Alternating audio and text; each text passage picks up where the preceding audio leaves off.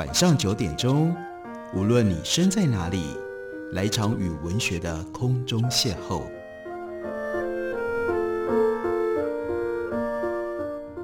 杨照谈书，邀您一同遨游文学世界，认识古今中外的经典之作。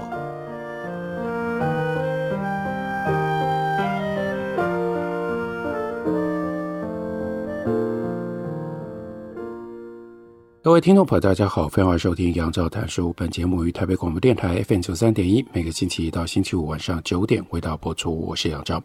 在今天的节目当中，要为大家介绍的，这是一本原来曾经出版过，经过多年之后，联合文学出版公司刚刚予以重新出版的西松的《给川川的札记》。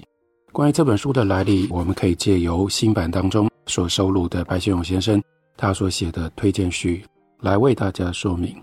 一九八六年到一九八七年之间，所以距离现在已经有三十几年前了。西松每一个月给《皇冠》杂志发表了一系列的图画和文章。一九八八年结集出版，视为《给串串的杂记》。这部杂记一出版，就引起一文界朋友圈一阵交头接耳。这部书的声音有一股绝大的魅力，好像作者对每一个读者都在绵绵诉情、循循解经，所以大家都在好奇。谁是川川呢？也都希望自己能够成为川川，因为作者西松对待他书里的倾诉对象川川是如此的亲昵、温柔、体贴又缠绵。经过三十三年后重读西松这一部给川川的札记，才恍然大悟，原来川川就是西松自己，自己的心灵，自己的灵魂。这部杂记便是西松剖心沥胆的灵魂灿情录，记载那两年。他内心世界经过大地震、大颠覆之后，重新出发，一段渐渐走向礼佛之道的心路历程。这本札记的文字，每一篇每一段都写得如此优美抒情，字字珠玑，如同一篇篇散文诗，是西中用诗画写成的心经，诉说他心中最神秘、最深邃的一些消息。他仰望鸿蒙宇宙，发出儿童般好奇的天问。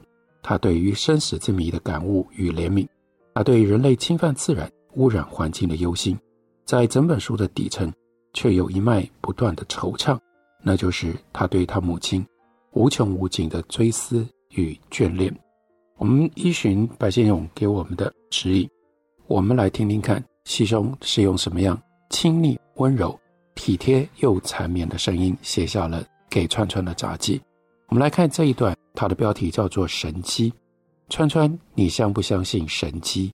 看一九五五年的丹麦电影，德莱叶所导演的《复活》。三十年前，北欧式的清冷和矜持，黑与白的微光环绕的中心主题是：现代神迹究竟存不存在？农庄里，老妇的二儿子发了疯，自以为是基督在世；三儿子因家庭教派不同，不能够和爱人结合。温柔可爱的长媳又在难产当中死亡，包括教会牧师和医生都绝不相信死者会复活。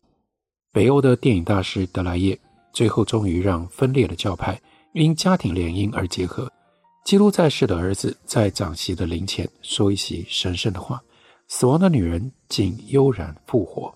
然后呢，戏中描述他自己看电影的经验：我边打瞌睡边观赏着画面，印象。进行宗教上的辩论。当影片结束于死者重生，长媳请着泪珠从棺木中坐起，我噗嗤笑出声来。电影不过是一种光影幻觉。导演如此用力使死者重生，肯定神迹的存在，未免太过自信于艺术的手段了。其实不必使死者复活。作为观众的我，是很相信神迹的。正如我相信生是一种神迹。死亡亦复如是，我们不必偏执于生之喜悦，痛苦于死亡当中，也自有神的旨意。在不可测度广阔的宇宙间，银河系当中一颗水蓝色星球上，我们出生，暂住在花瓣般的小岛。有一天，我们又将离去。川川，你想想，哪一点不是无上的神奇？走出戏院，外面居然下起雨了。我匆匆行走。在石阶上滑跌了一跤，一个撑红雨伞的小姐停步朝我看，我也笑着爬了起来。水湿了半条的裤管是神迹，作痛的膝盖也是神迹。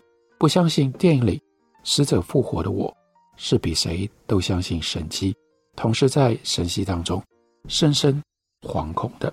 这是杂记当中提到了跟电影有关的一段。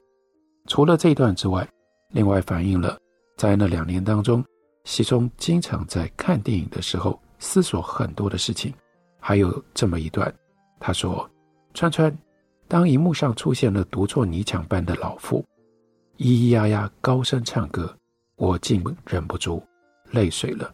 我看的是影展当中印度多年前的旧片《Sadly》，他所导演的《大地之歌》，原本是描述一个眼睛黑亮小男孩阿普从出生到长大的故事。”围绕在阿普周遭的人物，一位白发飞蓬、佝僂身体摸索来去的老姑妈，却吸引了我太多的注意，是使人显得卑贱不堪赤贫。老姑妈寄住在阿普家一间低矮宛如洞穴的泥屋，用手捏取瓦盆里的食物吃。吃完了之后，她蹒跚取水漱口，呼噜呼噜漱过口，出于对生命的敬惜，他又再把漱口水。吐向墙角小树，小树它晒得太厉害了，它也饿，它也渴啊。在电影里，我们看到孩子用偷来的水果逗他，他大大咧着黑洞般的嘴，欢喜地笑了，收下水果，藏进瓦盆。为了要偷辣椒，收孩子窃取的水果等行为，阿普的母亲常向老姑妈动怒，要赶他走。逼不得已的时候，他也会抱一卷草席。嘴里嘀咕咒骂着走了，可是等着瞧吧。过了不久，他又转回来，把破草席铺回他熟悉的洞穴泥地，谦恭地向阿普母亲裂开了嘴。他是那样自得其乐地依靠着推墙高歌啊，渡我过河吧，好心的舟子。虽然我穷，付不出半分钱。他唱着这样的歌词啊，最后又因为他恬不知耻，向邻居乞讨就医。阿普的母亲下定决心，一定要把他赶出去，不再收容。直到这回真的流居无望了，老姑妈战战然抱着一卷草席，趋近母亲说：“我渴，给我一口水好吗？”母亲以颔首示意身边的水壶，老姑妈从壶中倒出一碗水。失去了栖身巢穴的她，有一点点像乐府诗集里说的：“来日大难，口燥舌干。”迫切需要水的清凉和滋润，这水他仰直了脖子喝去半碗，剩下的他浸湿了他的手，噼里啪啦的打在自己的额头，碗底剩下一点点水，他捧到墙角，倒在小树上，然后他抱起他自己全部的家当，那也就是一卷草席，不回头的走了。等到小孩子发现的时候，老姑妈独坐在树林里，和睦垂首，宛如沉思入定。老姑妈不再唱歌，好心的舟子已经渡她过了大河，彼岸是没有焦渴和饥饿的世界。三十年了，萨德雷以无比的深情描述印度人苦穷的生活。今天的印度苦穷依旧，古老的印度啊，只要你灵智不失，固守对于生命的思维，谁也不能说你是落后和颓败的吧。至于我们，连大地的之歌。这样传达人性尊严的电影都还没有在台湾出现呢。这是他看了印度电影之后的感怀。另外还有一篇以完全不一样的一个世界，同样是在思考生命以及我们应该如何怜惜生命。开头他说：“川川多么好，潭水呈现这般绿玻璃也似的颜色。我想世上没有一个君王的宝座比我此刻的座位更舒服。我盘膝。”坐在碧潭吊桥的中央，微微摇晃着，倾向那水。透过溪间横铺的透空铁栏，我看到十多公尺下，一个勇者正缓缓求过水波间吊桥的投影，看起来比一只猫大不了多少。多么好，川川，就说一个猫的故事给你听吧。F 君是一个典型爱猫的巴黎人，然而当他养的母猫一举生下四只。花斑小猫，他觉得很困窘，不知该如何是好。爱却不愿意因为爱而背负过重的责任，也是 F 君作为巴黎人的典型吧。所以呢，F 君就对我说：“趁小猫还没睁眼看到这花花世界，杀掉它们。”同时，也因憎恶自己残酷的念头，他面孔变色，双手发抖了。这是多年前的事了。当时我还是年轻的美术留学生。那日杀猫大典，我适逢盛会，来到 F 君。古旧而优雅的寓所，好不容易把母猫诱离小猫，F 君捧来满满的一盆水，咬牙闭眼，F 君从纸盒拎起一只柔软蠕动的小东西，奋力地往水盆里丢去，淹死它。可想到那小猫还没睁眼，只会爬的小东西沉到水盆里，粉红色的鼻孔冒出一串珍珠般的小气泡，它竟然挥动小脚。悠然的休憩用来，载浮载沉，小猫在水里似乎比困守在纸箱里还愉快得多。出于强迫性的狂暴，F 君一鼓作气，把四只小猫都咚咚咚的投进到水盆，而四只花斑小猫在水中团团球泳，翻覆飘动，像花。川川看到这伟大的一幕，我当时头皮发麻，而 F 君几乎要流泪了。不多久。四只小猫便被用吹风机烘干皮毛，又窝回母亲的体侧，喵喵蠕动着寻找乳头了。经过一番求泳，它们都显得很快乐、很饿。川川多么好！人常常忘了，生命来自于水，从亘古蒙昧的生物记忆，以至于胚胎的形成，生命都是从水里来的。所以在碧潭上的吊桥，那个时候，西松这样想。就如同此刻，我俯望绿玻璃也似的潭水，深深感觉到一种清香，那就像是古来无数智者曾经苦思过的，人更深刻感受到那样同样的一种清香。我们休息一会儿，回来继续聊。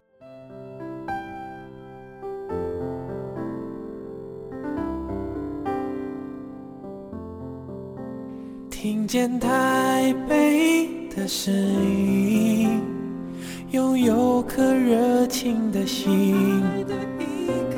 有爱与梦想的电台，台北广播 FM 九三点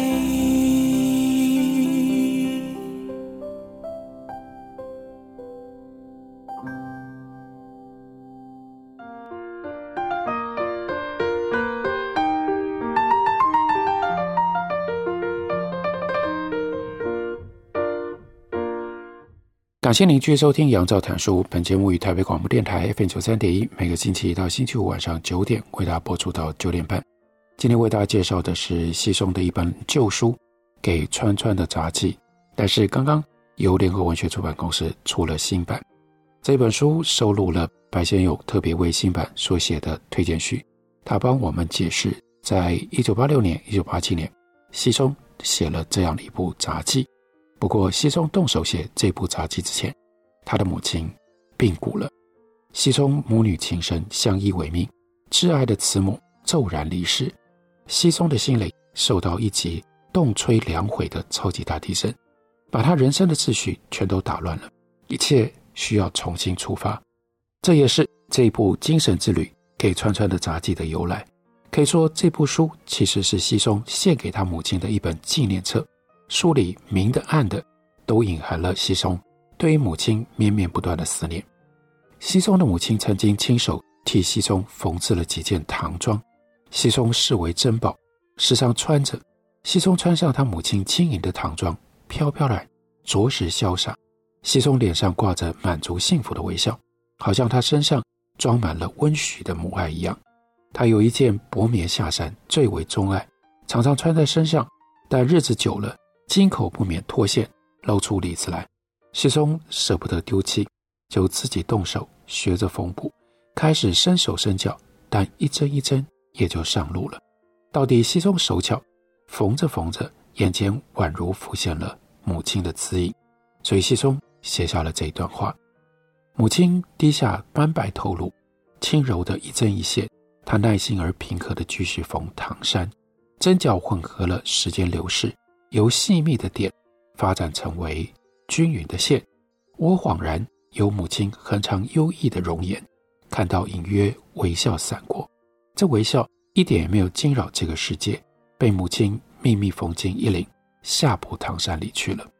慈母的针线使得西松接下来有这样的一番了悟：重逢过母亲留下的一行针线，我明白了，即使是面对人生缺憾的必然，生命必拥有足够的凭借活着。并且把追求圆满的希望传递下去。宇宙间巨大的神秘可以归结为小小的一个字。这一切，串串穿上补最好的夏布唐衫，我走向秋阳暖暖的大街。白先勇评论说：“这一则写得真是动人。无论西松对于事情如何的忧心忡忡，最后总会引向希望与光明，因为他只相信一个字。他序中提到。”他今年设计的吉祥字，那是一个圆形镂空背景当中红艳艳的“爱”字。西松相信是这个字，才有人类救赎的可能。他这一番佛心，也是由于他母亲给他的爱而开始。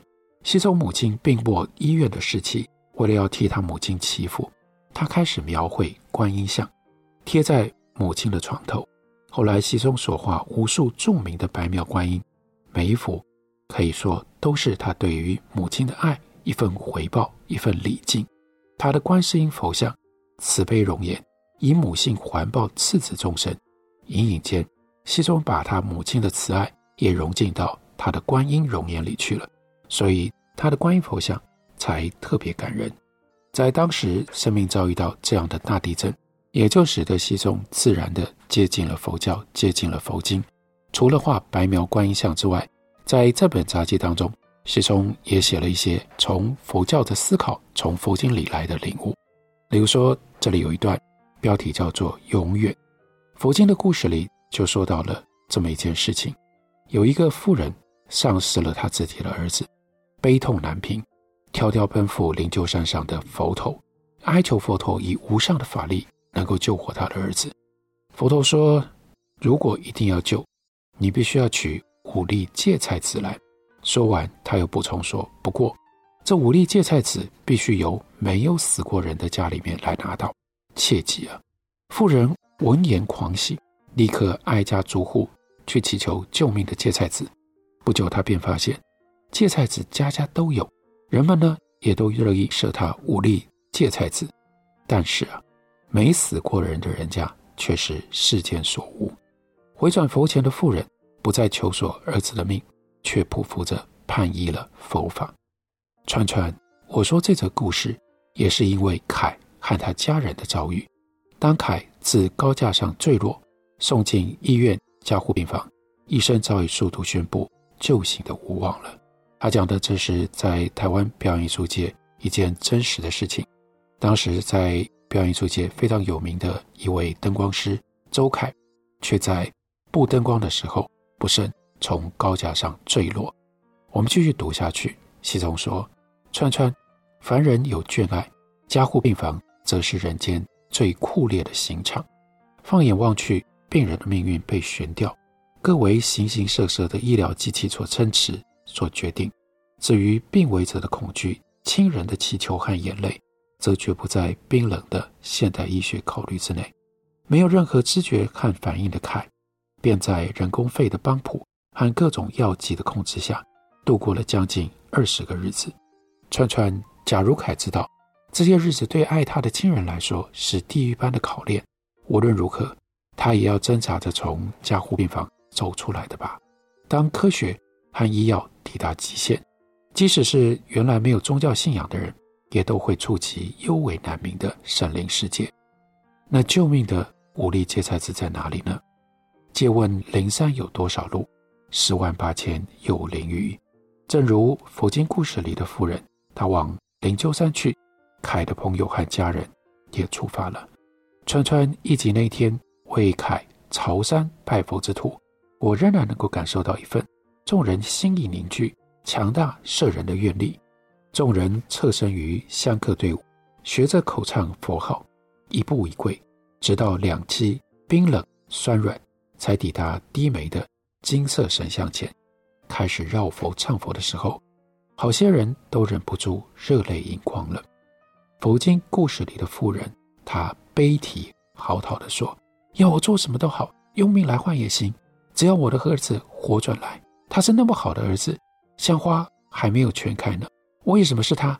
我不甘心。”这个时候，我们是不是从佛陀的口中听到悄悄溢出的一声叹息呢？人生苦海，波生浪阔。